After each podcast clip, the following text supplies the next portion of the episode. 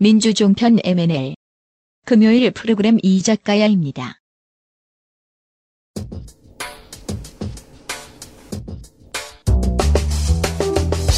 안녕하세요. 이동현, 김성민의 이작가야 시작하도록 하겠습니다. 저는 김성민 아나운서고요. 여기 이작가야를 이끌어주고 계신 이작가님 나오셨습니다. 네, 반갑습니다, 여러분. 네. 작가님 한 주 동안 잘 지내셨어요? 아, 한 주 동안 잘 지내려고 했는데 표정이 안 좋으세요. 아, 민주종편의 네. 정말 작태에 대해서 부기합니다. 네, 아니 오후 한 시 반으로 옮겨주시면 네. 저희 누구랑 어떤 시청자분들과 소통을 합니까? 네, 그렇습니다. 이렇게 어, 일곱 시 반에 하던 방송을 일방적으로 네. 아홉 시 반으로 미루더니 다시 한 시 반으로 자기들 마음대로 땡겨서 우리 보고 그 시간에 맞추라고 하는. 네, 그래도 들어오신 분들이 있으시네요. 반갑습니다. 네. 그 미리 들어오 오자마자 또 우리 풍백님께서 화살촉 천 네. 개씩을 저희 천 개씩 각각 쏴주시고 시작하셨어요. 감사합니다. 네, 감사합니다. 시간대는 저희가 바꾼 게 아니고요. 네, 저희가 바꾼 게 아닙니다. 제작진의 일방적인 요청에 의해서 바꿨습니다. 네. 이 시간대 많이 들어오지 않을 거라고 예상합니다만 음. 재방송으로 봐주세요. 시간이 한 시 반에 하기 때문에 낮술은 못합니다. 네. 우리가. 납술은 안 됩니다. 네, 납술은 안 되기 때문에.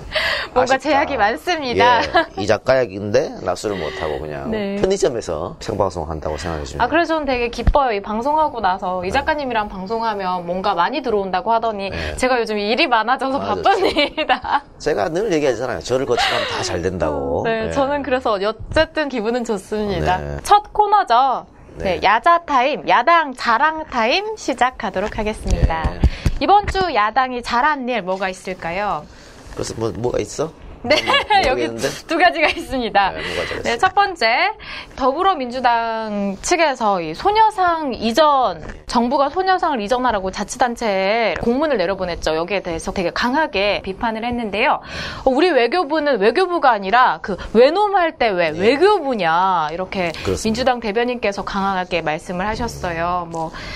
외교부가 진정 대한민국 외교부가 맞다면 국민의 자존심을 짓밟는 형태를 중단하고 엉터리 한일 위안부 합의를 당장 무효화할 것을 엄중히 촉구한다라고 네. 말씀하셨습니다. 정말 이게 뭔가요? 우리 편 맞나요? 네. 네.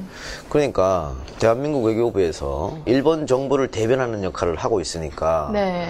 이해할 수가 없는데 네, 그래서 화가 납니다. 지금 뭐 사실 야당뿐만이 아니고 음. 어, 많은 국민들이 여기에서 반발하고 있지 않습니까? 네. 그럼에도 불구하고 그러면 대한민국 외교부는 왜 이런 선택을 했을까? 역시 지난번 한일 위안부 합의를 할 때 이면 합의, 우리가 모르는 이면 합의가 있지 않았을까? 그렇게 생각할 수밖에 없는 거죠. 음, 그래서 아, 네, 사실 뭐 시민단체를 비롯해서 정보 공개를 요청했습니다. 네. 합의서 내용을 완전 공개해라. 그래서 재판에 들어갔는데 재판부에서 공개하라고 했어요. 그러니까 외교부가 졌지. 근데 지금 또 항소한 상태죠, 외교부가. 그러니까 정말 뭔가 있기 때문에 이런 게 아닌가 싶은 의심이 상당히 듭니다. 그런 상태에서도 계속. 그러니까 지금 일본 같은 경우에서도 네. 사실 뭐 자기들이 위안부에 했던 강제적인 행태를 사과하고 네. 이렇게 했다고 했지만 그 뒤에 나오는 아베 총리의 워딩 같은 경우에는 완전 다 뒤집었거든요. 네네. 그렇기 때문에 우리가 이거를 일방적으로 일본에서 요구하는 것을 다 들어줄 필요가 있을까? 과연 진짜 대한민국을 대표하는 외교부일까? 그런 생각을 갖고 있는데 더불어민주당에서 이렇게 강하게 네. 성명서를 발표해주니까 네. 또 국민 입장에서는 속이 또 한쪽에서 시원하고 네. 근데 사실 이제 외교부 조금 있으면은 뭐 박근혜 외교부잖아요. 네, 끝나죠. 네, 끝나기 때문에 네. 우리 조금 바꿔서 뒤집으면 되지 뭐, 뭐 문제 있겠습니까? 이, 이 막바지에 외교부뿐만 아니라 네. 교육부에서도 이미 오천여 개 학교에서 선택을 안 한다고 했는데 전국에 단 두 곳만 국정교과서를 선택한다고 했는데 이걸 또 보조교과서로 선택할 수 있도록 다 찍어내서 우리 세금을 또 그렇게 쓸데없는 데 그렇죠. 쓴다고 한대요. 정말 네. 열받습니다. 한 곳이에요. 두 곳에서 한 곳 더 줄어서 한 곳인데. 아, 그래요? 그 한 곳 때문에. 네. 네, 제가 많이 힘이 없어 보인다 그러는데. 네, 저기 이제이 막방으로 많이 우셨나요? 아, 우리는 안 왔고요. 어제 이제이 막방에서 늦게까지 과음을 한 상태인데 한 시 반에 이렇게 생방을 하라고 하니까. 아, 저는 앞 근무 끝나고 밥도 못 먹고 달려왔어요. 그래요. 아침에 방송 있었는데 끝나고. 네, 아, 그렇습니다. 그래요. 자, 하여튼 뭐 이렇게 해서 더불어민주당이 강력하게 항의 성명 낸 건 다 잘한 일이고 네. 뭐 정권 교체해서 제대로 잡으면 되겠죠. 그리고 정권 교체하면 재판 갈 것도 없이 이면 합의가 있었는지 없었는지 네. 어떤 합의 내용을 공개적으로 했는지 그걸 다 밝히면 되는 것이죠. 꼭 밝혀야겠습니다. 네, 네, 네. 다음 잘한 건 뭐가 네. 있을까요? 더불어민주당 당내 경선 역선택에 법적 대응을 한다고 이렇게 발표를 하셨네요. 음. 더불어민주당이 당내 경선 선거인단에 박근혜를 사랑하는 모임 박사모 등 친박단체가 일명 역선택을 조장하는 행위에 대해서 법적 대응을 예고했습니다. 음. 그냥 가만히 두고만 보진 않겠다. 예. 네. 이렇게 액션을 취해주면 이 사람들 또 움찔움찔 하거든요. 예. 움찔움찔 하기엔 너무 많은 걸 꾸미는 것 같아요. 무슨 청년 암살단도 모집하던데. 하라 그래요. 뭐 마음대로, 마음대로 하라. 암살단이라뇨? 이거 뭐 하는 짓인가요? 그러니까 이런 것들, 이런 모든 네. 일련의 일환이 네. 박근혜를 인신구속을 피하게 하기 위한 나름의 쇼가 아닌가 싶어요. 그러니까 지금 같은 경우에 대통령 대리인단이 탄핵 재판 때 굉장히 그, 무리한 말들 그렇죠. 재판관들을 무시하고 무례하게 네. 사실 아스팔트가 제... 피로 물들 것이다. 그렇죠. 막... 그러니까 법원에서 재판관을 존중하고 존경하는 것은 아주 네. 기본적입니다. 변호사의 기본인데 그런 짓을 저질러 가지고 지금 대한변협에서 징계 논의를 네. 들어간다 그러죠. 그리고 뭐 아스팔트에 피가 물드냐 이건 협박이잖아요. 네, 협박이죠. 네, 협박 저질고 그리고 자유한국당 일각에서는 대통령이 질서 있게 퇴진해야 된다. 하야로 하야. 얘기 꺼내고. 근데 하야 가능성이 있나요? 뭐 하면 하는 것이 뭐. 아, 하면. 근데 어. 이런 거 다들. 네. 박근혜의 인신구속은 안 되게끔 혹은 조금 더 나가면 동정심을 불러일으켜가지고 선거에서 좀 영향을 미치려고 하는 그런 작전인데 다 필요 없고요. 대통령이 지가 하야를 하든 말든 그 법적 절차를 그대로 진행하면 됩니다. 그리고 네. 특검이 만약에 수사기간이 연장이 안 되고 종료가 되면 검찰로 넘어가서 제대로 또 사법 처리하면 됩니다. 문제 있을 거 없어요. 다만 역선택 문제는 이제 많은 분들이 걱정하시니까 민주당에서 역선택을 조장하는 특정인에 대해서 고발하겠다. 네, 이렇게 하게 되면 역선택을 조장하는 사람들이 뜨끔해서 잘 못하게 돼 있습니다.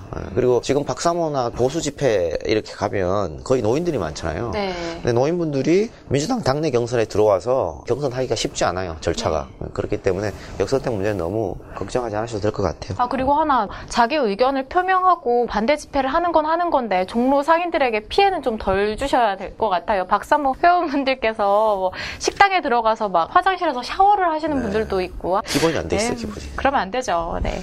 그 지지자를 보면 그 지도자를 알 수 있는 거죠. 저도 한때는 박근혜를 찍었는데 순간 수준이에요. 당황스럽습니다. 지금부터 안 찍으면 네, 돼요. 그렇죠.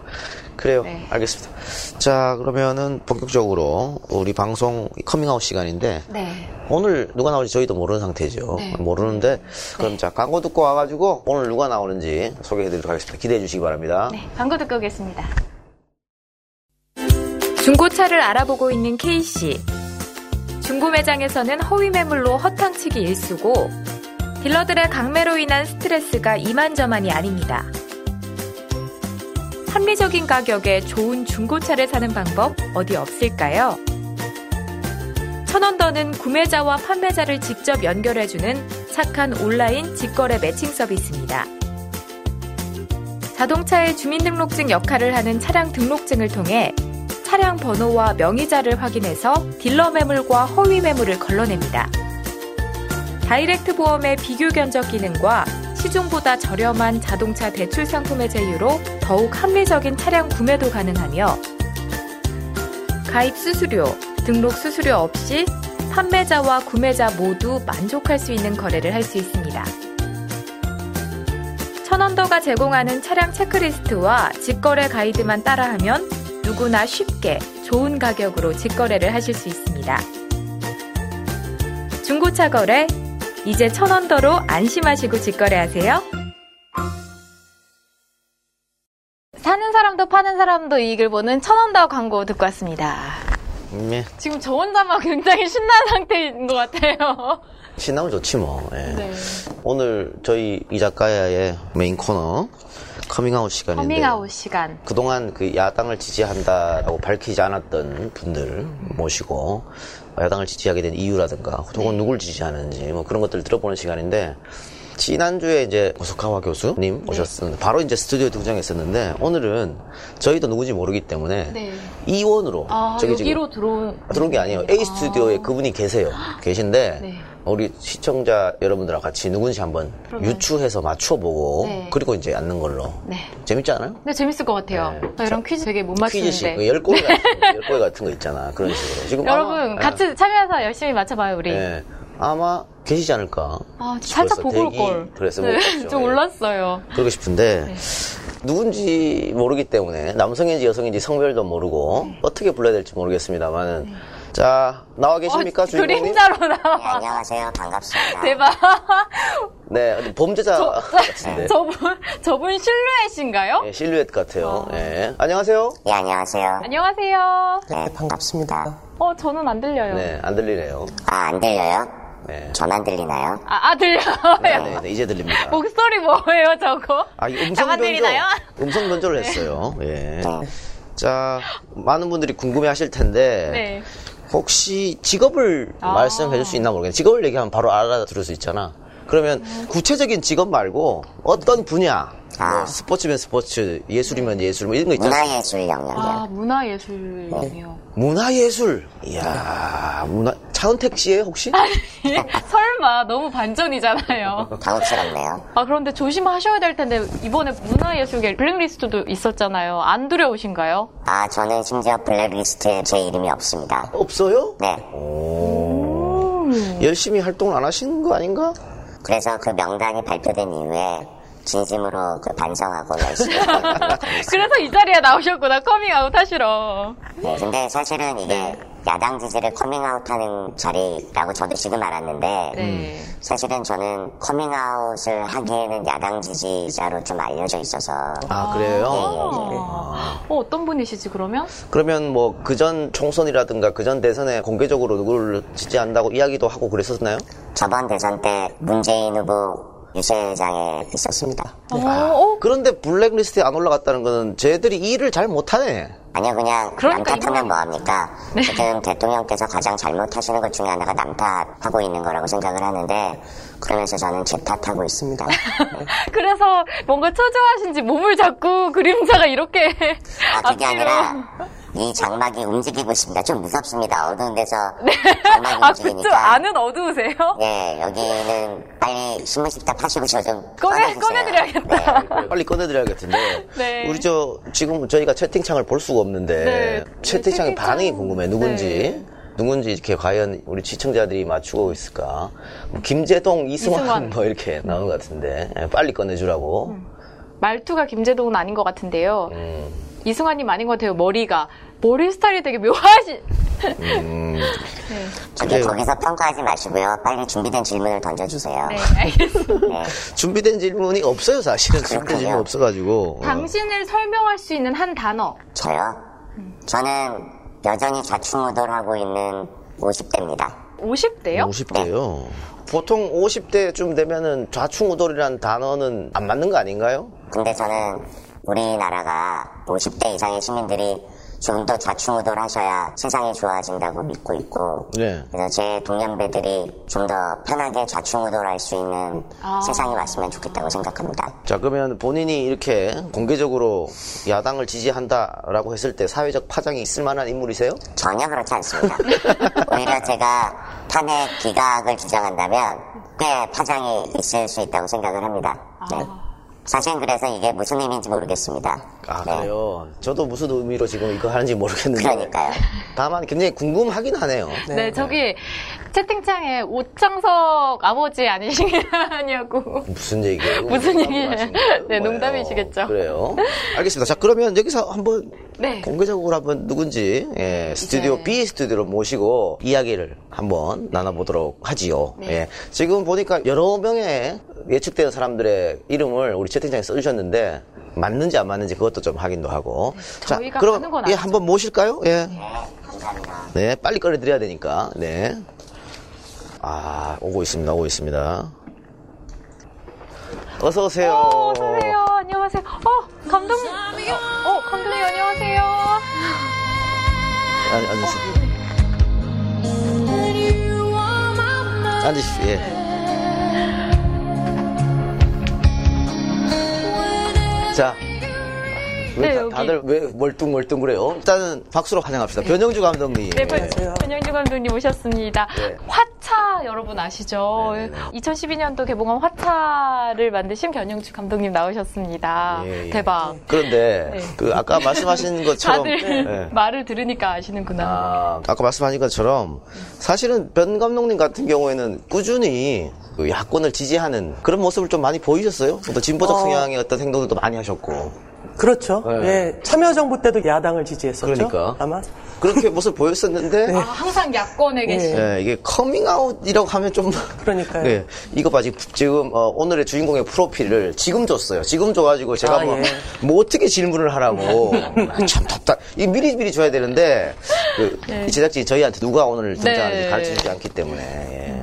이 순간 하나뿐님께서 화살촉을 날려주셨습니다. 음... 감사합니다. 자, 그런데 아까 블랙리스트에 이름이 없었다고. 네. 근데 딱 뵙고보니까 깜짝 놀랐어요. 왜 변영주라는 이름이 블랙리스트에 없었을까? 그러니까 이런 것 같아요. 그러니까 당시에 이제 문화예술인들, 영화인들이 문재인 후보 지지 서명을 했는데 저는 그때 유세장에 있었기 때문에 서명운동을 하는지 몰랐었어요. 아... 서명을 못했어요. 그 서명 리스트. 예, 그리고 세월호 진상규명 때도 제가 이렇게 앞에서 이런 서명운동을 하자라고 하는 제안자의 이름이 있었고, 네. 서명에는 그래서 이름이 아... 없죠. 그래서인 것 같긴 한데, 어찌되었건 제가 없는 줄 알았으면 뭔가 국가기금을 신청을 좀 해볼 걸. 이라는, 예. 네. 시침 뚝 대고, 저 명단이 없잖아요. 네, 뭐 이러면서. 근데 그걸 제가 너무 몰랐네요. 네. 네. 다른 곳으로 흘러들어간 국가기금. 그러면은 네. 진짜로. 좋은 일 많이 하셨는데. 그 영화계에서 정부나 문화체육부의 지원을 받지 못하면 영화 제작하는데 어려움이 있는 그런 게 그, 많이 있어요. 그러니까 있어요. 사실은 저처럼 이제 지금 상업영화를 하고 있는 사람들은 별로 크게 문제가 없다고 생각을 해요. 근데 이를테면 연극을 하시는 분들, 네. 혹은 뭐 전시나 이런 걸 하셔야 되는 분들, 혹은 독립영화 하시는 분들, 독립영화를 배급하는 배급사의 경우에는 국가나 공공기관의 문화예술기금이 없으면 사실상 힘들거든요. 네. 왜냐하면 그것은 상업적인 활동이 아니잖아요. 그래서 실질적으로 가장 힘든 건 뭐 최근에 많은 분들이 알고 계시고 광화문 촛불 집회 무대에도 올랐었던 시네마달이라는 네. 그 독립영화 배급사가 굉장히 힘든 상황이고 네. 또는 지역에 있는 조그만 시네마테크들도 단지 뭐 달빙벨을 상영했다는 이유 하나로 네. 무언가를 했다는 이유로 되게 어려움에 처해 있기 때문에 네.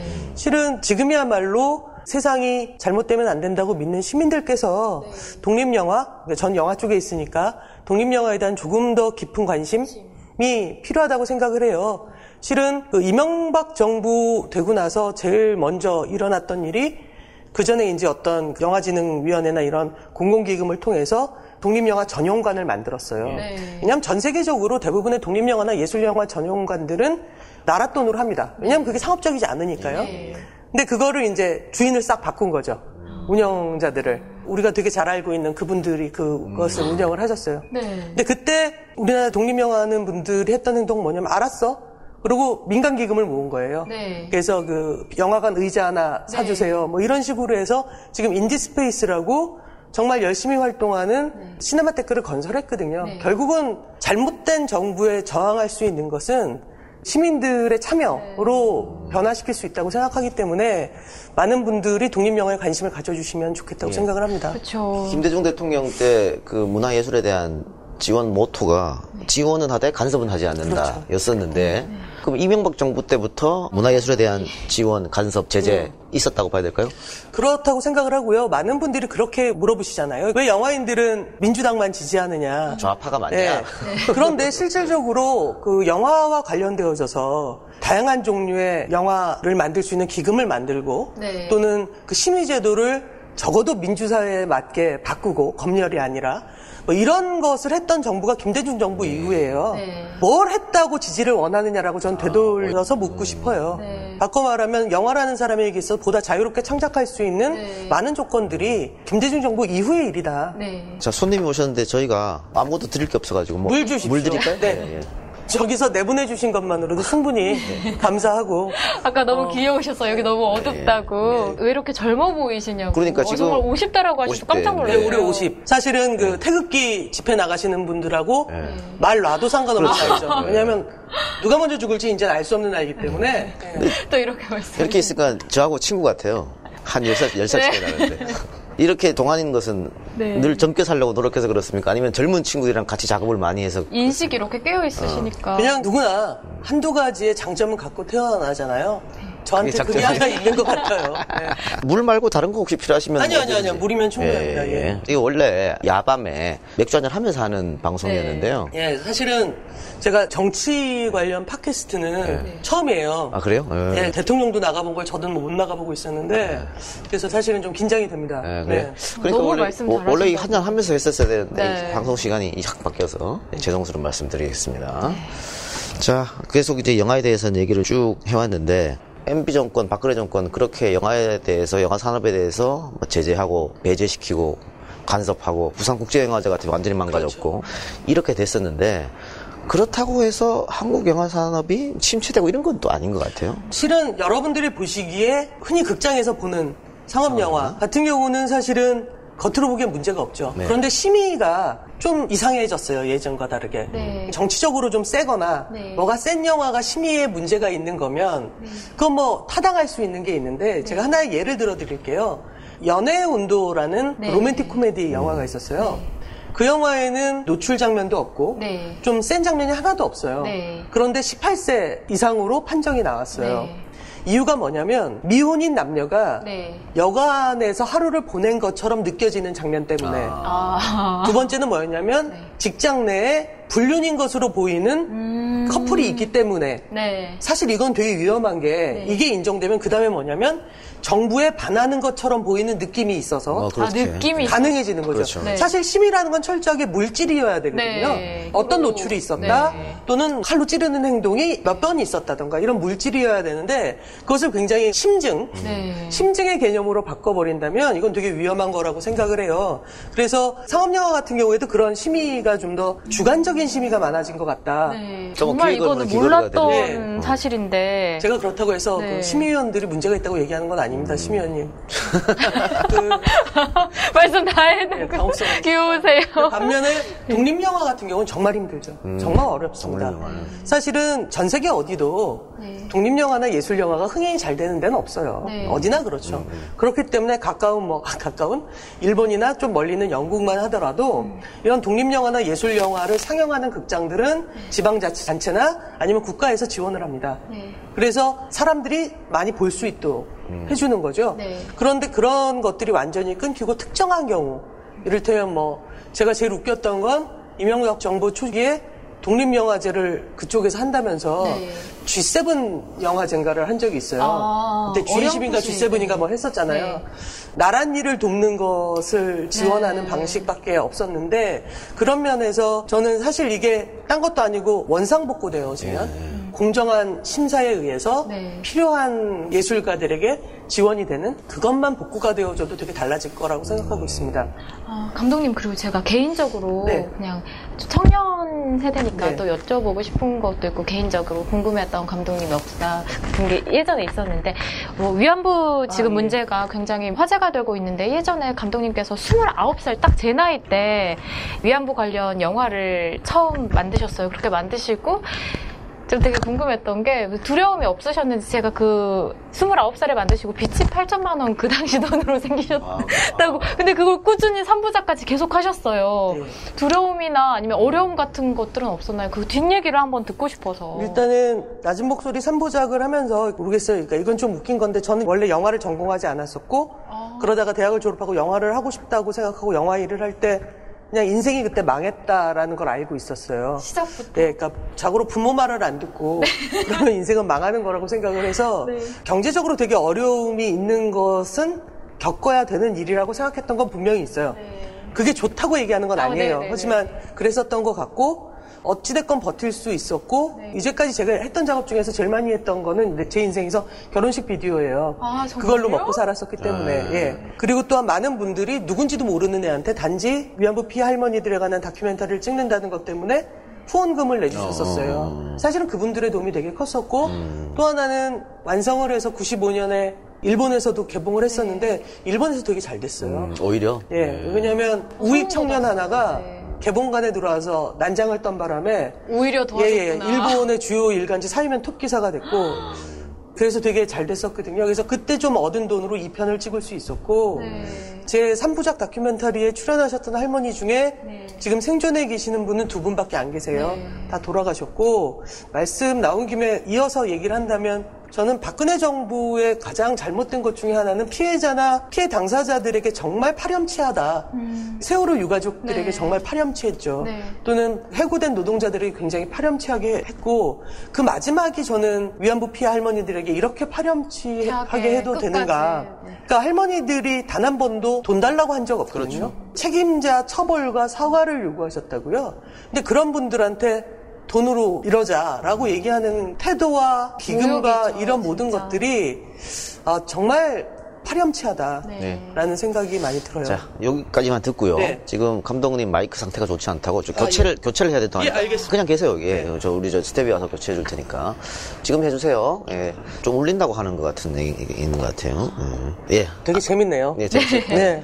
안쪽에서 뭔가 작업을 해서 아, 예. 그냥 가도 그냥 가도 될 것 같은데 네, 예, 예. 나중에 목소리 이야기가 나왔으니까 네. 젊은 나이에 이렇게 할머니들의 아픔을 다루는 다큐멘터리를 만들어야겠다라고 생각한 어떤 계획이라든가 이유가 있을 것 같아요.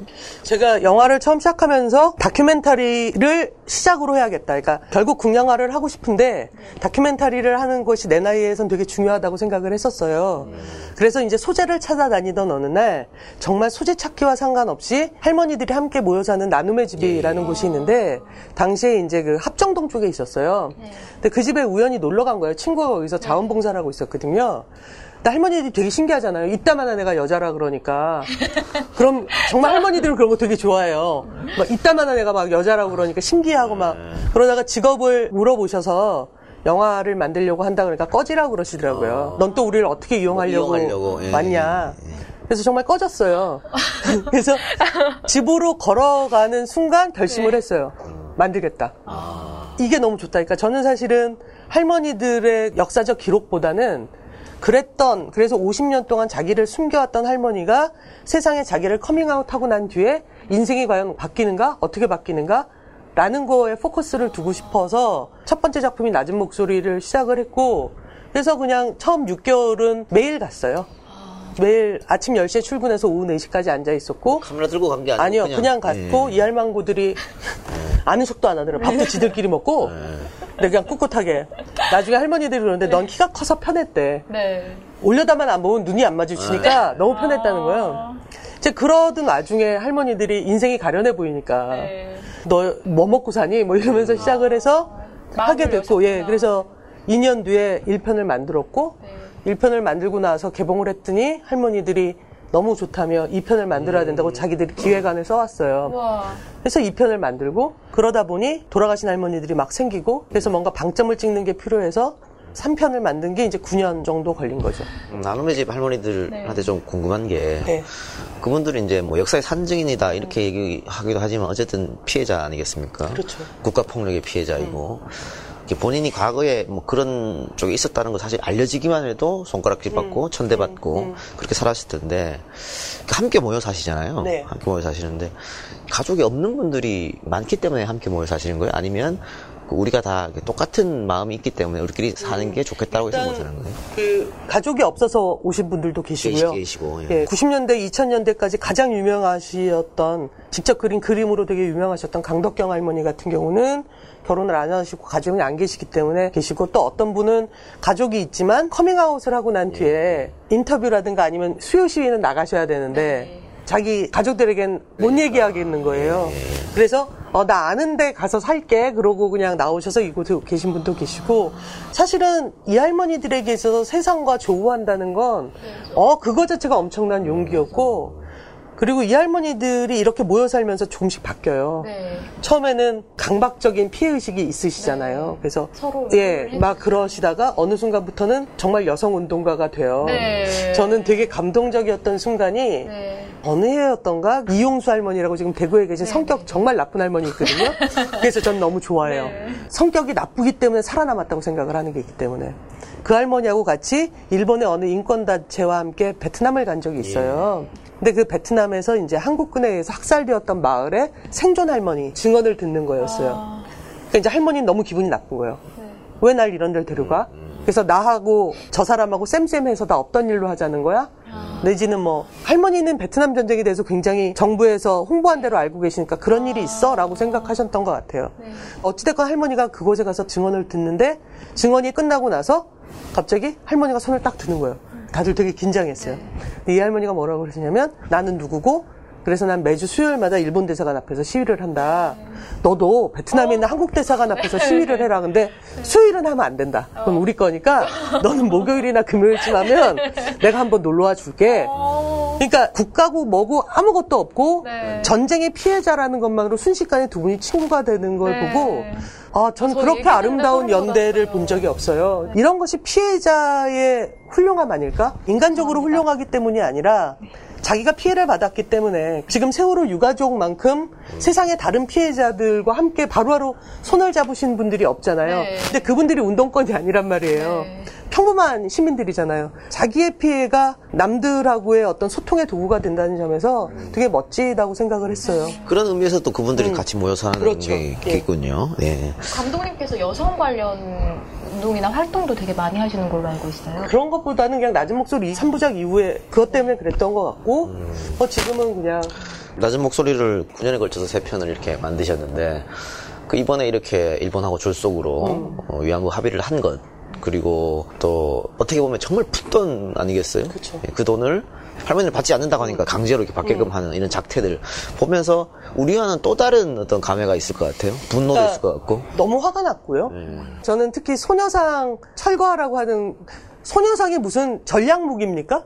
어. 거기서 뭐 레이저가 나오는 것도 아니고 그냥 기념하는 거잖아요. 네. 역사를 기념하는 거잖아요. 음. 그런데 그거 갖고 그러는 거에도 쩔쩔매는 거에 되게 당혹스럽고 네. 그런 말씀을 드리고 싶어요. 제가 낮은 목소리를 개봉했을 때 조그만 극장에서 개봉했을 때 어느 날 전화가 왔어요. 당시에는 이제 은퇴 상태이던 돌아가신 김대중 대통령께서 네. 네. 동교동계 의원들하고 이 영화를 보고 싶다. 음. 표를 단체로 구매할 수 있게 좀 도와달라고. 네. 직접 전화했어요? 네. 진짜로? 네. 와. 누군지도 모르는데 그분도 내가 누군지 모르고 이제 비서통에서 전화를 했겠지. 와.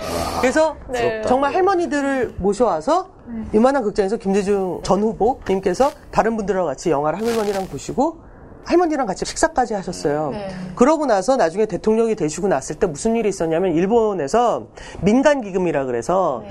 일본 정부에서 손해배상을 할 리가 없으니 네.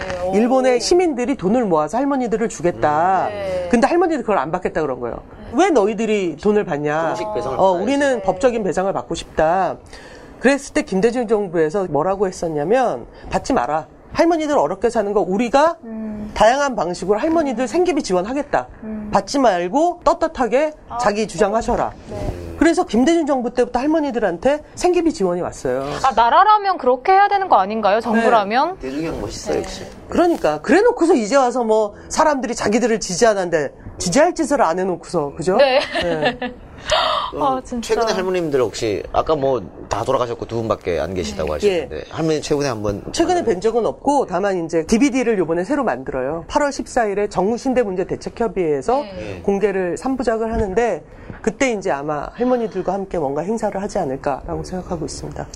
사실 시간대를 한 시 반으로 옮긴 이유가 있어요. 우리가 저녁에 하면 훨씬 많은 사람이 생방을 네. 시청하잖아요. 네. 지금 보니까 한 평상시에 한 삼분의 일 정도밖에 안 되는 것 같은데 네. 왜 그러면 한 시 반으로 옮겼냐. 네. 기자들이 요청을 했답니다. 아 정말요? 기사를 써야 되는데 아. 금요일 날 아홉 시 반에 생방을 하면 우리가 어떻게 기사를 쓰느냐. 아 다음날 주말이고 하니까 네. 주말이고 신문도 안 나갔는데 네. 그래서 금요일 날 오후로 땡겨달라. 네. 네. 그럼 이 좋은 내용 잘 써주시길 부탁드립니다. 잘 네. 감독님 이름은 안 나갈 수도 몰라. 네, 뭐 상관없고요. 상관없고. 네, 선정적으로 네. 쓰지 마시고 재밌게 써주세요. 네. 네. 궁금한 것 같아요. 음. 매주 누군가 야당을 지지하는 사람이 온다니까 누구지? 그 기사도 주인공인데 감독님이실 텐데. 네. 지난번 세종대학 네. 교수님 나오셨을 아, 때도 네. 기사가 많이 좀 됐어요. 아 영입 인사로 가셨다고. 네, 그렇습니다. 아, 네. 네. 영입 인사 가셨는데. 지난주에는 누구를 지지하세요는 구체적으로 안 물어봤어요. 아, 야당 네. 지지인데. 오늘 네. 제가 여쭤볼게요. 어, 선생님 직접적이다. 네. 야당 중에서도 어떤 네. 후보를 지지합니까? 저는 민주당의 대통령 후보를 지지할 겁니다. 바꿔 말하면 저는 민주당을 지지합니다. 아, 그리고 특정 후보를 지지하지 않는 거예요? 그건 제 마음속에 있고요. 아, 사실은 그래? 이게 저한테는 되게 중요한 문제인 게 네. 저희 아버님이 여든일곱이신데 네. 안철수 의원을 지지합니다. 네. 저희 언니가 곧 육십인데 안희정 지사를 지지합니다. 네, 네. 그리고 저는 아직 밝히지 않고 있어요. 네. 그래서 둘이 저한테 얼마나 잘해주는지 몰라요. 아. 어, 제 인생에 가족이 이렇게 나에게 잘해주는 건 첫 경험이에요. 네. 그리고 저는 적어도 제가 조금 더 그 시간을 늘릴 권리가 있다고 생각을 합니다. 네. 네, 그래서 누릴 권리가 있다고. 네. 근데 다만 왜 민주당 후보를 지지합니다라고 말씀드리냐면 저는 이번 선거가 민주당의 대선이 되길 바라요. 이건 뭐 좀 쓸데없는 얘기일 수도 있겠지만 저번 대선 때 네. 아직도 기억이 나는 게 서울역 유세가 이제 서울 사람들의 네. 마지막 유세였어요. 네. 그래서 거기서 이제 기차를 타시고 부산으로 가는 거였었는데 네. 저는 사실은 그때까지 문재인 후보하고 악수 한 번 한 적이 없었어요. 네. 그러니까 저는 문재인 후보를 지지했던 게 아니라 네. 정말 박근혜 후보가 너무 싫어요. 그래서 네. 정말 이렇게 절체절명의 느낌으로 지지 네. 선언을 했었던 거고 유세를 갔었던 건데 네. 그때 그 유세장에서 이제 한마디씩 하는데 네. 저보고 무슨 말을 할 거냐 담당하신 분이 물어보는 거예요.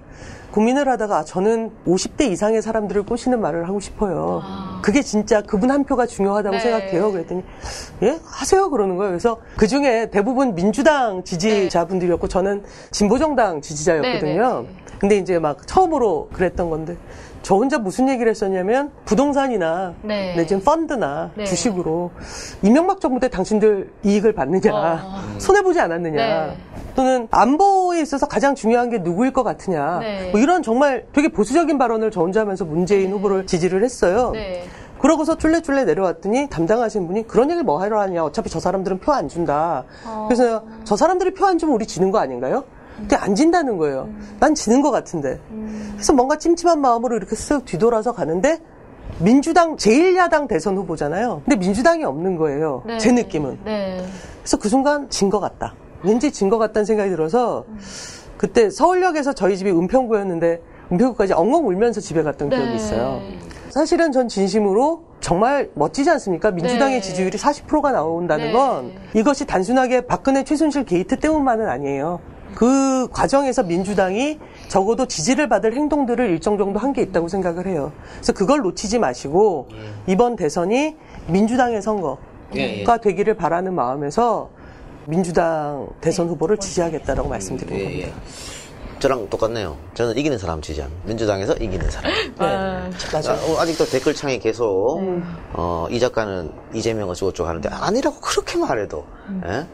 감독님하고 똑같은 생각입니다. 음. 그럼 제가 생각입니다. 지금 유력 민주당 후보인 세 분을 각각 칭찬을 해볼게요. 아, 하세요. 네. 네. 첫 번째 그 문재인 전 네. 대표님은 네. 대선이 지나고 나서 총선 때 국회의원이 되셨잖아요. 네. 네. 국회의원이 되시고 나서 대선 때 영화 쪽에서 자기를 도와준 사람들과 간담회를 하셨어요. 아... 기자들 없이 그냥 네. 정말 되게 조그만 충무로의 네. 횟집에서. 근데 보통 그 자리에 오면 영화하는 사람들이 아 이런 거 해주세요, 저런 거 해주세요. 그럼 네네네 그러고 끝내야 네. 되잖아요. 근데 이런 거 해주세요, 저런 거 해주세요, 그러니까 아 그건 법적으로 안 되는 거고요.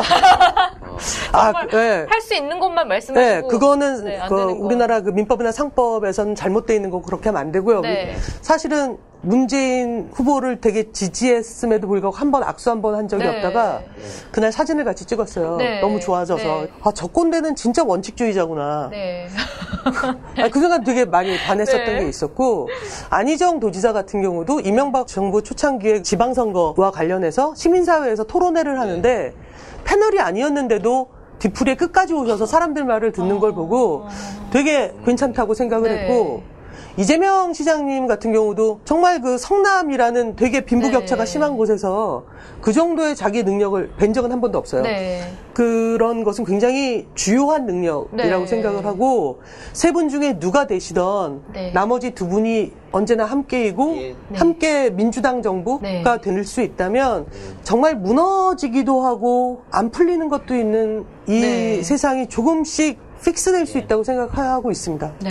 사실은 이번 대통령 선거 많이 중요한 게 아니거든요. 네. 뭐 오 년만 우리가 더 정권 갖고 아, 오 년 뒤에 또 내주면 똑같은 이명박 박근혜 시대가 네. 올 거 아니에요. 네. 그래서 오 년 뒤, 십 년 뒤 선거도 중요하다. 그래서 네. 뭐 문재인 후보든 안희정 후보든 이재명 후보든 네. 될 수 있으면 음. 비난하지 말고 네. 좋게 서로 가자. 같이 갈 수 있도록. 그러면 많은 분들이 검증이 필요하다는데 네. 검증은 다른 편한테 검증하라고 하세요. 왜 우리 편을 그렇게 못 잡아서 안달이야. 저는 여기서 한마디 네. 더 나가서요. 네. 다른 당이지만 안철수 의원에 대해서도 우리가 공격할 이유가 없다고 생각을 음. 하는 게, 이래도 되나? 안철수를 지지하는 것의 장점도 말씀드릴게요. 어, 네. 저희 아버지가 여든일곱 살이시고 네. 평안북도 운산에서 네. 출생하셔서 해방된 다음에 내려오셨어요. 그리고 한국전쟁 때 무공훈장을 받으셨어요. 자, 이제 어떤 누구도 할 말 없겠죠? 태극기 드시는 네, 분들? 네, 네, 네. 그분들보다 훌륭한 네. 어른이에요. 근데 우리 아버지는 저번 이명박 후보 당시에 이명박 후보를 지지하지 않았어요. 네. 왜냐하면 우리 아버지가 생각하기에 북한과 싸워 이기려면 네. 무엇보다 자유롭고 무엇보다 윤리적이어야 된다고 음. 믿으셨어요. 인생을 그렇게 사셨어요. 그래서 이명박 후보는 윤리적이지 않다. 딱 보이죠. 네. 예. 그래서 이회창을 아. 지지하며 아. 그러니까 사표가 두렵지 않은 보수주의예요. 아. 제가 되게 이뻐하는데 우리 아버지가 이를테면 안철수 의원을 되게 지지하세요. 그 차이가 뭐냐면 보수주의자인데 저 저번 주에 저한테 그러시는 거예요. 야, 이재용 부회장 왜 구속을 안 시키는 거니? 그러시는 거예요. 뭐야 이 할아버지 빨갱이는. 내가 농담처럼 그랬는데 뭐냐면 이 보수주의자가 네. 가질 수 있는 어떤 최대치의 어떤 원칙들을 네. 보장해주는 분이기 때문에 의미가 있다. 네. 그래서 지금 우리한테 중요한 것은 누구를 공격하는 게 아니라 네. 이 세상이 얼마나 잘못되었는가, 네. 우리가 얼마나 끔찍한 세상에 있는가라는 네. 것을 알리는 일이라고 생각하고요. 그럼에도 불구하고 이 자리에서 한마디만 더 하면 우리 엄마한테 이상한 카톡 보내는 사람들 아주 죽을 줄 알아요.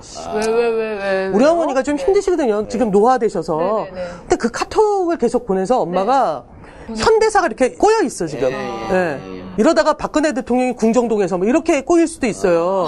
아. 이거 보내지 마세요 좀. 네. 네. 그런 카톡을 할 때 생산하는 사람이 있으니까 유포가 될 텐데 그렇죠. 민주당에서도 그런 카톡에 대해서는 담하게 음. 대처한다고 했기 때문에 네. 조금 더 기다려보도록 하겠습니다. 네.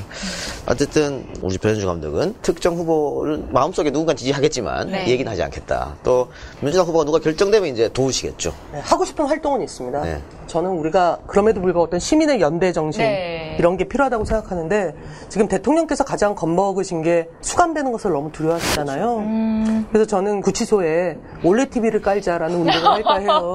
티비만 뭐 들여다보려고. 예, 예. 그래서 올레 티비를 깔고 그래서 네. 나중에는 그 다음에는 왜 저 방에만 까냐? 전체에 깔자. 음. 이게 이를테면 우리나라의 수감 생활의 네. 민주화, 네. 인권을 회복하는 데도 도움이 된다고 생각해서 네. 제가 이렇게 착해요. 아, 뭘 걱정하실까? 뭘 제일 두려워하실까를 음. 생각했더니 아, 올레 티비를 깔아드리면 되겠다. 음. 아마 포인트로 천만 점 이상 갖고 네, 계시지 그러, 않겠어요? 네, 그분이? 그렇게 케이티를 네. 좋아하시는. 음. 음, 드라마 재방송을 막 보시니까, 네, 돈 내고 그러니까요. 보시니까. 그러다 보면 십 년, 이십 년 금방 갑니다. 음. 네, 드라마 보고 있다 보면. 우리 댓글에서도 아까 계속 허지웅 씨 얘기가 많이 나오는데. 네, 아, 미오노리 새끼 나오셨잖아요. 어. 네. 친하세요? 아, 제가 되게 좋아하는 후배예요. 음. 그 영화평론가로서의 허지웅은 음. 특히 그 친구가 쓴 영화평론 중에 올리버 스톤의 닉슨을 음. 평을 쓴 글은 꼭 읽어보시라고 권하고 싶어요. 정말 네. 좋은 글이고, 예, 그렇습니다. 어, 저도 읽어보도록 그, 하겠습니다. 저, 인연, 저자도 되게. 아, 그, 사실은 원래 되게 친한 건 아니었고, 제가 화차 만들었고, 즈음에 어디 윤성호 감독이 네. 인터넷 드라마에 함께 출연을 하면서 친해졌고요. 아, 아 출연도 하셨어요? 그지 같은 연기였고요. 네. 전 정말 연기 못해요. 네. 근데 그 뒤로 친해졌고, 근데 제가 화차를 개봉했을 때 관객과의 대화에 되게 많이 네. 도와줬어요. 허지웅 네. 작가가 제주까지 가서 관객과의 대화를 아. 해줘서 저도 그 친구한테 보답을 해야겠다고 생각하던 차에 네. 나와라. 그래서 네. 나갔죠. 개인적으로 궁금한 게 있는데 그 허지웅 작가께서 쓰신 개포동 김갑숙 씨의 음. 사정 그거 자기 얘기 쓰신 건가요? 아니에요. 아, 아니에요. 네, 이것저것 소설... 섞여 있어요. 아. 네. 대부분의 글쟁이들의 문제는 네. 어, 남의 얘기를 마구 쓴다는 거 있죠. 네. 어, 읽었어요? 아, 네. 되게 재밌게 읽었어요. 내 책이나 사서 읽었죠. 아, 지금 읽고 있어요. 읽고 있어. 네. 그래. 자, 허지웅 씨 얘기가 나왔으니까 네. 또 다른 사람 한번 변 감독이랑 인연이 있는 윤계상 씨. 네. 아, 예, 예. 윤계상을 내가 키웠다고 막 떠벌리고 다닌다면서요? 그런 적 없어요. 아니, 신인 발굴을 잘하신다고 소문이 나셨어요. 네. 신인들이 나올 수밖에 없는 영화를 했던 거고요. 윤계상 씨도 그렇고, 뭐 온주환 씨도 그렇고, 네. 김동욱 씨도 그렇고 그때 발레교습소에서 정말 연출력보다 훌륭한 연기들을 네. 신인들이 보여줘서 언제나 감사하고 있고요. 김민희 배우 제가 팬이거든요. 아, 아가씨도 그렇고. 저도 팬이에요. 근데 화차 개봉하고 나서 기사 찾아보다가 다 배우분들을 높여주시더라고요. 그래가지고 다 연기력 덕분이다. 사실 말씀은 세게 하시는데 다들 밀어주시고. 그래야 저랑 또 해주실 테니까요. 네. 화차는 흥행 성공했죠? 그럼요. 네. 화차를 봐주신 이백오십만의 관객분들 아, 이백오십만. 덕분에 네. 제가 작년까지 별 관리를 안 하고 네. 인센티브로 먹고 살 수 있어서 다시 한번 감사드립니다. 네. 네. 아니, 그러니까 열심히 살겠습니다. 영화가 만들고 흥행을 하고 좀 짭짤해져야 네. 다음 작품부터 준비하기가 네. 수월하거든요. 그럼요. 아니면 또 다른 데 투자하러 다 쫓아다니고 마음 없던 일이 있을 수 그렇죠. 없으니까. 그런데 어떻게 다음 작품은 예, 이제 캐스팅을 이제 슬슬 시작할 것 같고요. 금년 내로 촬영이 들어가면 좋겠다. 아. 어, 내년쯤 관객분들에게 보여드릴 수 있을 것 같다고 오. 생각을 하고 있고요. 네. 지난 뭐 삼 년 반 동안 시나리오 두 개를 준비를 했고 네. 연달아 보여드릴 수 있을 것 같습니다. 오, 정말, 예. 정말 기대가 되는데, 만약에 이 시국을 영화화 한다면, 예. 주연 캐스팅, 만약에 생각해 보신다면. 주연이 누구죠? 도대체 이 시국을. 아, 주연이라기보다. 네. 그러니까. 주연은 누구인 거죠? 아, 주연. 아, 주연이라고 하니까 좀 이상하네요. 주요 등장 인물들. 뭐, 최준실, 박근혜가 주요 등장 인물 아니야? 아, 네. 아. 국정농단의 주범들이 네. 주인공이라면, 만들어질 네. 장르 영화는 고질라 같은 거밖에 없을 것 같아요. 왜냐하면 정말 원칙 없이 파괴하는 일을 하셨잖아요. 네. 아. 네, 그런 면에서는 뭐 오히려 신고질라 뭐 이런 류의 영화들에 어울리는 장르가 아닐까라고 네. 생각을 하고요. 그 허지웅 씨하고의 열애설은 들어보신 적 있어요? 아, 진짜 싫어하세요. 아 이놈의 방송국 놈들 진짜. 네. 그러시면 안 되고요. 네. 네. 낭설로 확인됐습니다. 네. 그리고 이거는 여쭤봐도 될지 모르겠습니다만은. 네. 김난도 교수하고의 약간 어떤 설정. 아, 제가 잘못했습니다. 아, 그래요? 네. 아, 왜냐면. 나는, 나는 속이 굉장히 시원해요. 아니요, 아니요. 그러니까 이런 거예요. 음. 그, 이를테면, 첫 번째로 어느 매체하고 인터뷰를 하는 과정에서 되게 이런저런 얘기를 하고, 네. 그 모든 것이 끝나고 그냥 여담처럼 네. 질문을 하시길래 그냥 푹 하고 욕을 했던 거예요. 네. 그리고 그거를 나중에 빼달라고 부탁을 드렸는데, 안 빼고 그냥 나간 거예요. 그래서 그걸로 인해서 제가 김난도 교수님의 인격을 모독했다고 생각을 해요. 욕을 했으니까요. 음. 그리고 그건 정말 잘못했다고 생각하고 당시에 트위터에서도 김난도 교수님이 저한테 사과하라고 하셔서 진심으로 사과를 드렸어요. 아, 네. 그리고 그 뒤로 정말 제가 얼마나 예의를 다하냐면 죄송스러운데 김난도 교수님 책들이 놀리기 되게 쉽잖아요. 제목들이. 트렌드 코리아. 예, 되게 놀리기 쉬운데 저 한 번도 그거 갖고 어디 가서 안 놀렸어요. 지은죄가 있어서. 미움받을. 네. 아, 예, 네. 그런 거 정말 놀리기 쉽잖아요. 그런데 안 했어요. 왜냐하면 제가 지은죄가 있어서. 근데 이 말씀을 드리는 이유는 사람들이 재치 있게 말하고 싶다 보면 비유를 하거나 음. 과장되거나 이를테면 이 사람 앞에서 모두들 목을 따야 돼! 뭐 이런 식으로 얘기를 네. 하잖아요. 근데 그런 것들이 결국은 문제가 되는 것 같아요. 지금 보면 여기저기 팟캐스트나 뭐 아니면 어디서 이 사람이 싫어, 왜냐하면 이렇기 때문이야 라고 말하면 네. 되는 것을 이런 것들은 다 끝장을 내야 돼! 라고 얘기를 하면서 문제가 되는 것 같거든요. 네. 그래서 재치 있게 말하지 않으려고 조금 애쓰는 편이고 네. 어, 저는 그 내용과 상관없이 그분의 의미와 상관없이 그땐 제가 정말 잘못했다고 생각하는 편입니다. 워딩 자체는 잘못됐다. 이렇게 이해를 할까요? 네. 그러면? 네. 근데 사실은 저도 김난도 교수에 대해서 많이 비난했거든. 음. 팟캐스트에서. 근데 한 번도 뭐 그런 얘기를 안 하던데. 그러니까. 네. 네. 세게 당하셨어요. 네. 제가 잘못했죠. 네. 네. 그 우리 저 엠피엠님 화살촉 네. 감사합니다. 네. 감사합니다. 천만 관객의 감독이 되시라 이런 좋은 말도 있고 한데 어. 지금까지 만드신 영화 뭐 독립영화부터 음. 상업영화부터 쭉 보면 주인공이라 할까요? 아니면 주인공의 세계관이라 할까요? 음. 여성 중심으로 이렇게 그린 것 같다는 느낌을 저는 받았는데. 뭐 화차 같은 경우는 사실은 이성균, 조성아 씨가 네. 메인 롤이었고 네. 김민희 씨는 실제로 전체 분량에서 뭐 한 십오 분 정도밖에 아. 안 나오죠. 아, 그랬나요? 네. 근데 이제 강렬하지? 그녀의 삶이 강렬하기 때문에 아. 그런 거고. 되게 전 보면서 새로운 살인마 캐릭터라고 생각했거든요. 네. 보통 살인마 남자가 많기도 음. 하고 살인마의 잔인한 부분만 딱 부각돼서 나오는데 좀 김민희는 슬픈 살인마잖아요. 되게 어떻게 보면 사회의 피해자인 것 같기도 하고 그래서 되게 인상적이었던 음, 것 같아요. 워낙 연기를 잘해줘서 네. 네. 예, 뭐 최근에 베를린에서 상도 받고 네. 네, 되게 멋진 일이라고 생각을 합니다. 네. 트위터 하시죠? 트위터 보기만 합니다. 아, 안 하고? 네. 에스엔에스에서 활동 안 하십니까 그러면? 예, 왜냐하면 트위터에 뭐만 쓰면 자꾸 기사가 돼서 예. 시끄러워지니까. 예. 저도 말을 많이 하는 사람인데 네. 말을 많이 하다 보면 실수를 해요. 트위터도 마찬가지지. 스트레스 있으시죠? 저요? 네. 스트레스 많죠. 그렇죠. 빨리 이 선거가 끝났으면 하는 그런 바람이에요. 네. 아우, 너무 깊어갈수록 자꾸 표정이 안 좋아지셔서 처음 뵐 때는 활기차셨는데. 아, 저를 그죠? 예. 시간이 가면 갈수록 그래요. 네. 예. 자. 감독님께서 이번뿐만이 아니고 지난 대선에서도 이제 야권을 계속 이제 지지해 주시고 했는데 감독님이 꿈꾸는 세상이라 그래야 될까요? 정치로 저는 그게 조금은 바꿀 수 있다고 생각하거든요. 그러니까 이런 거 같아요. 그러니까 저는 사실은 화차 이후에 제가 가장 관심을 갖고 조금이나마 도움을 드리려고 애썼던 곳들이 해고된 노동자들의 아, 농성용, 예, 쌍용차라든가 이런 곳이었어요. 왜냐하면 되게 단순했어요. 네. 영화라는 건 돈 많은 사람이 이백 장 사줘서 흥행할 수 있는 게 아니라 네. 보다 많은 사람들이 한 장씩 사주시면 잘 돼요. 네. 그래서 많은 국민들이 금요일 밤에 가족들과 영화는 한 편 볼 수 있는 그런 상태가 되는 게 되게 중요하다고 생각을 네. 했고, 그러기 위해서 해고된 친구들이 네. 직장으로 돌아가는 것이 굉장히 중요하다고 생각을 했어요. 네. 그러니까 어떻게 보면 제 이기주의죠. 제 영화 잘 되게 하고 싶어서 해고를 막고 싶었어요. 아 진짜로. 근데 그게 굉장히 저한테는 중요하고 한국사에서 되게 중요하다고 생각을 하는데, 작년인가 어느 날 민주당 을지로위원회하고 예, 예. 우상호 원내대표하고 네. 농성 중인 사업장 하나를 어떻게 해결을 하셔서 네. 장미꽃을 이렇게 벽면에 다는 기사를 보고 네. 되게 울컥했었어요. 그러니까 사실은 실제로 활동하시고 농성하시고 투쟁하시는 분들 입장에선 부족할 거라고 생각할 수 있죠. 네. 또는 아 민주당이 이런 식으로 봉합하면 안 되는데라고 생각하실 수도 있을 거고 네. 아 좀 덜 도와줬다고 생각하실 수도 있을 거예요. 그런데 정당에서, 그것도 제일 야당에서 해결하겠다, 그것을 해내겠다라고 의지를 보이시고 활동을 하는 거에 되게 감동을 받았고 네. 그런 것들이 민주당을 굉장히 중요한 정당이라고 사람들이 생각해 주실 수 있다고 믿고요. 네. 그러니까 민주당이 실수도 많이 하잖아요. 네. 근데 저는 작년에 이런저런 실수 속에서 그것을 의원총회를 통해서 하나하나 해결하시는 걸 보면서 되게 좋은 정당으로 변화되고 있다. 다만 이런 말씀은 드리고 싶어요. 네.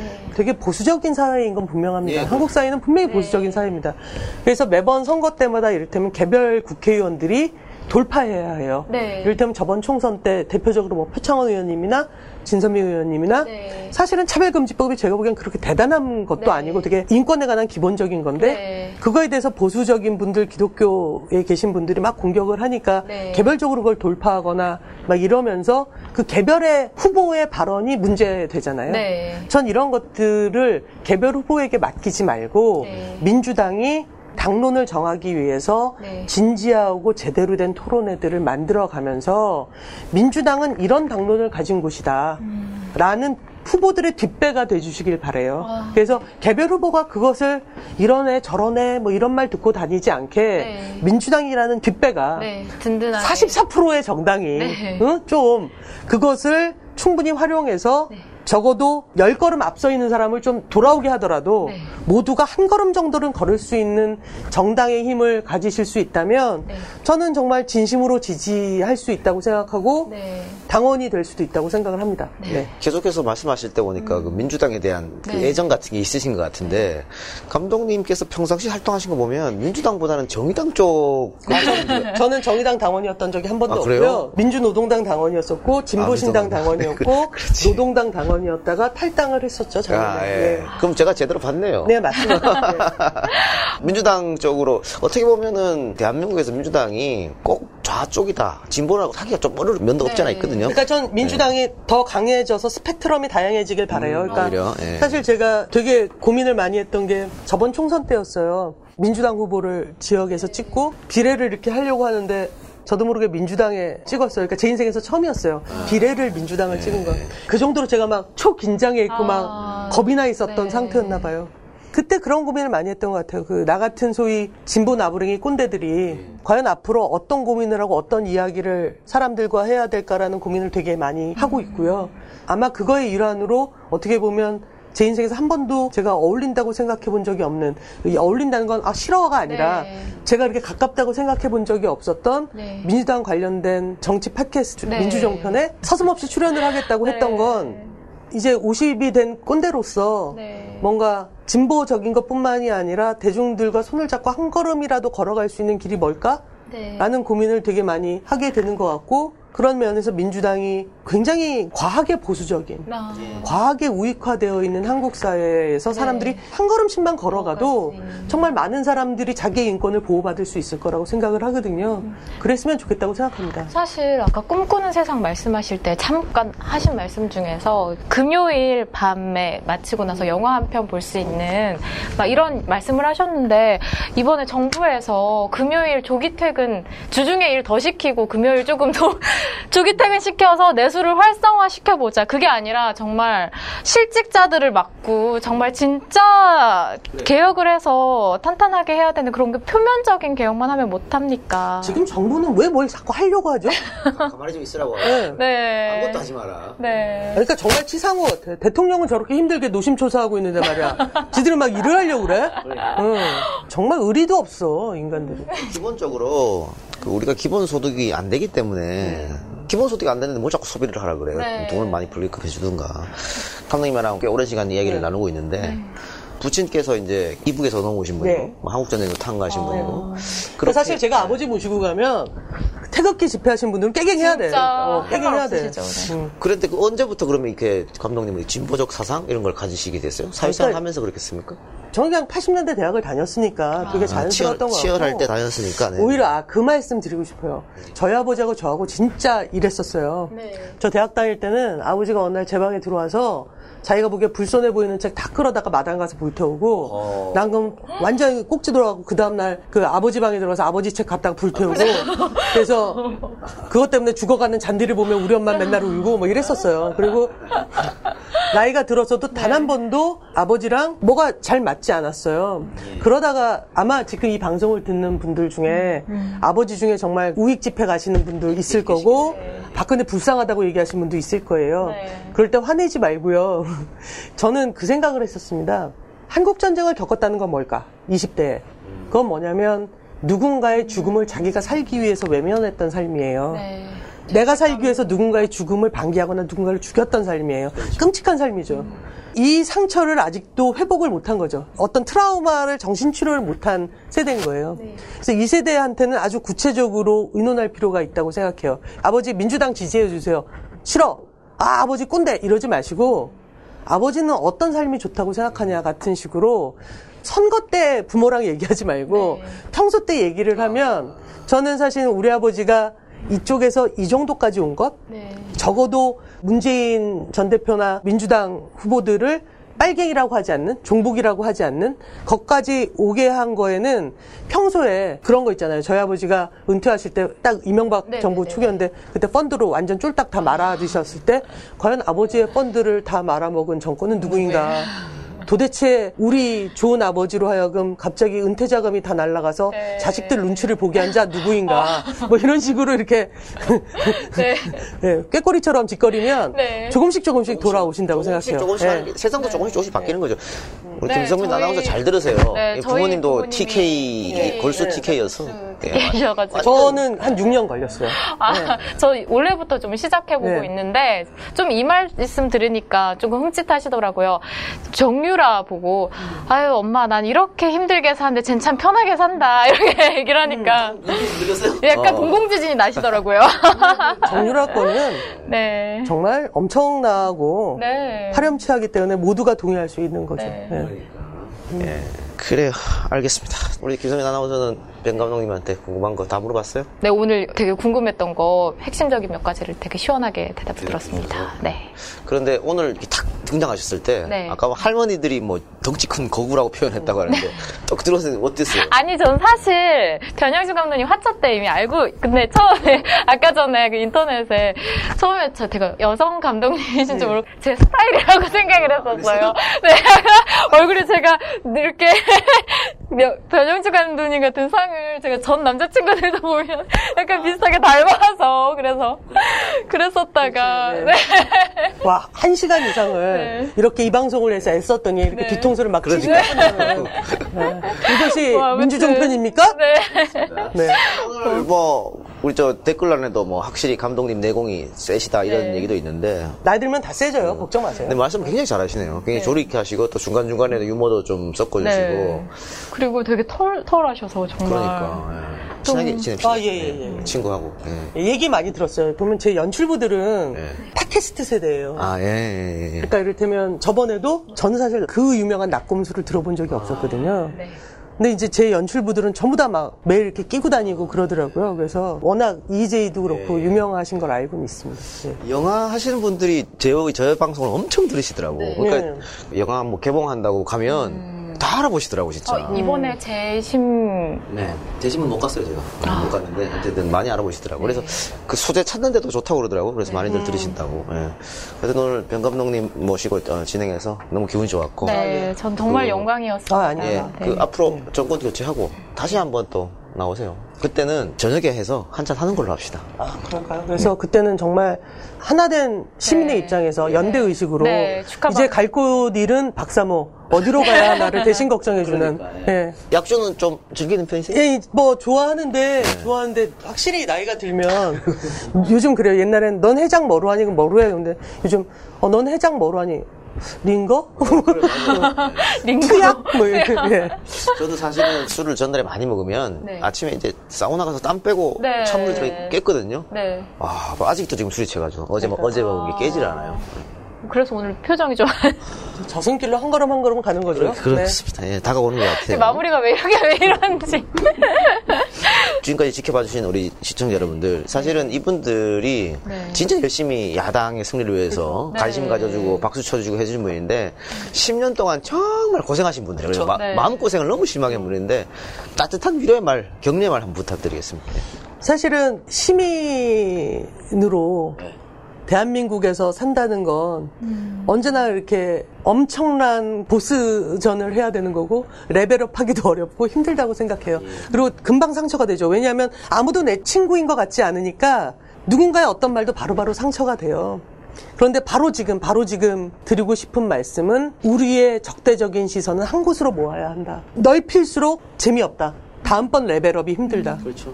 마음에 안 드는 사람들 되게 많을 겁니다. 누군가의 어떤 발언이 되게 후지다고 생각할 거고 네네. 이를테면 문재인 후보를 지지하는 분 입장에서 안희정 지사를 지지하는 입장에서 조금만 이렇게 돼도 막 이렇잖아요. 네. 근데 여러분 놀랍지 않습니까? 이 별것도 아닌 당이 지지율 사십 퍼센트예요. 네. 더 놀라운 건 그 무당층이 줄어들수록 민주당 지지층이 또한 는다는 네. 거거든요. 이 방법은 이젠 좋은 것을 바라보며 전진해야 될 때라고 생각을 하고 그래서 지금은 누군가를 규정하는 시대가 아니라 그럼에도 불구하고 누군가의 손을 잡아서 한 걸음만 걷는 시기라고 생각을 해요.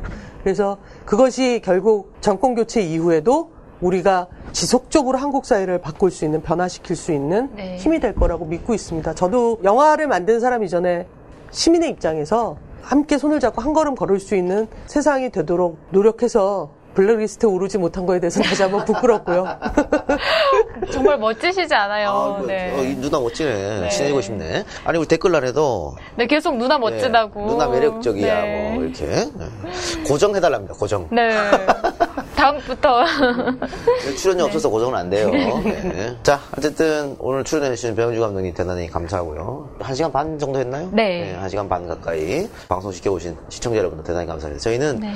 다음 주에 네. 또 다른 손님 누군지는 아, 모릅니다. 저는 압니다. 아, 그래요? 오, 네. 정말요? 어떻게 알았어요? 왜냐하면 사전 섭외 때 같이 만났거든요.